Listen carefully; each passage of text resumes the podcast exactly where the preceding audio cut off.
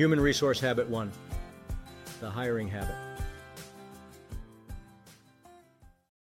The most effective way to impact employee character and therefore the ethics of your business is on the way in. W. Michael Blumenthal, former Treasury Secretary, told Businessweek he made the biggest hiring mistakes of his 36 year career when he put intelligence and energy ahead of morality.